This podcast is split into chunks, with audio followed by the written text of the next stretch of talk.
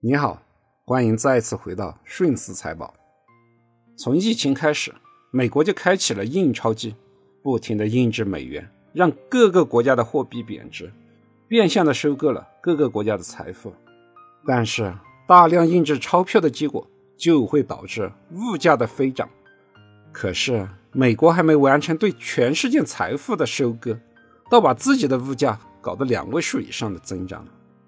美联储。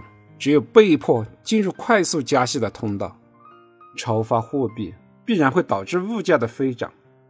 但是，我们二月份的广义货币供应量 M2 同比增速达到了百分之十二点九。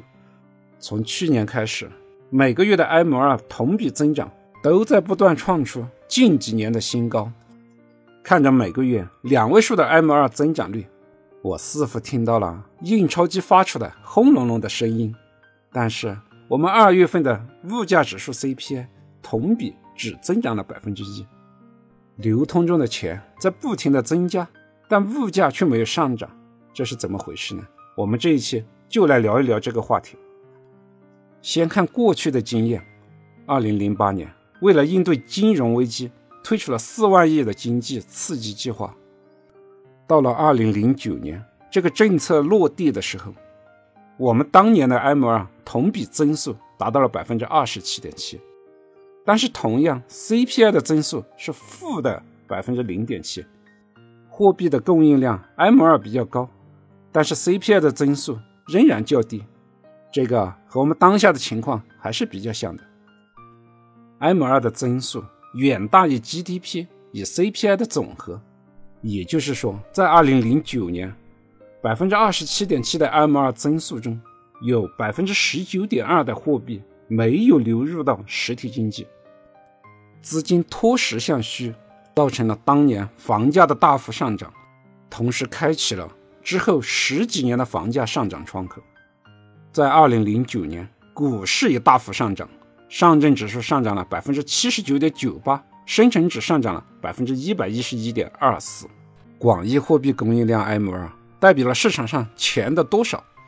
从二一年年底开始，我们的 M2 已经打开了上涨的空间，每个月都在不停的上涨，代表了这个市场上货币的供应量越来越多。但是物价没涨，房价没涨，股市更是没有涨。原因就是这些钱都仍然还在金融机构里面空转，没有流到市场上来。所以没有造成相关价格的上涨，钱都在银行里面，银行也很想把这些钱给他贷款贷出去，但是目前需求端太疲软了，老百姓的消费信心不足，不敢贷款消费，不敢贷款买车，不敢贷款买房，甚至有点钱就把它存到银行去。各地在出台相关的政策去刺激大家买房，比如说降低利率。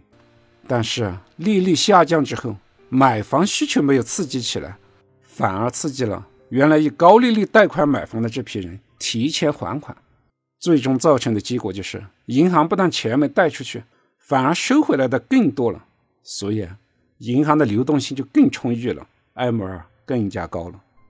这是一个资产荒的时代，钱很多，但好的项目不多，企业家找不到很好的能够赚钱的项目。所以，对贷款的需求也就比较低。从银行方面来说，他需要把更多的钱更快的贷出去，才能创造利润。政策层面的管理也要求银行尽快的把这些钱贷到企业端去。现在的结果就是，大部分的钱都被放贷放到了央企、国企里面去了。这些企业同时还拥有 T 息贷款的优惠政策，所以他们得到的资金成本。比较便宜，这些央国企，他们手上拥有大量资金成本较低的现金，会到各地去以出资方的形式寻找项目合作。同样，现在没有多少项目可以合作的，手上的这些贷款就又会回到银行的账户上，推高了 M2 的增速。所以可以看到，现在整个 M2 的增速比较高。这些钱在哪里？在银行里空转，在央企、国企的手里。但是这个蓄水池的水越来越多，压力越来越大，终究有一天会冲破闸门，大量的货币也就会流入到市场中去。钱到哪里，哪里的价格就会暴涨。将来我们会迎来物价飞涨、房市暴涨，还是股市暴涨呢？物价方面，只要老百姓的消费信心恢复了，钱多了，物价指数也就会涨上去。房价要回到过去那种疯狂上涨的状态，是不大可能了。需求端已经有了很大的改变，而对于股市，一直是我国的投资者心头最大的痛。近几年来，外部一切不确定的因素都需要我大 A 股的股民买单。俄乌战争爆发，我大 A 股的股民买单；硅谷银行破产，也是我大 A 股的股民买单。可以看到，整个市场的赚钱效应非常的差。都是场内资金在里面倒腾，每个月的 M 二都在增长，这些钱实体经济吸纳不了，最终可能会在某个缺口上冲出去，一旦流向哪里，那个地方的资产价格就会涨上去。炒房的时代已经过去，而股市一旦出现了赚钱效应，就会吸引源源不断的资金往里面去，不断推高。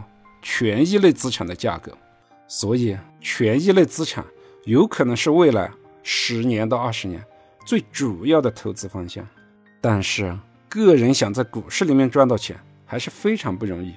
对于普通投资者来说，做好资产配置，适当的配置一些权益类的基金，长期持有，是在目前这个量化宽松的时代，最有可能跑赢印钞速度的。一个资产管理方法，感谢你的聆听，欢迎订阅、转发、投月票，顺思财宝，下期再见。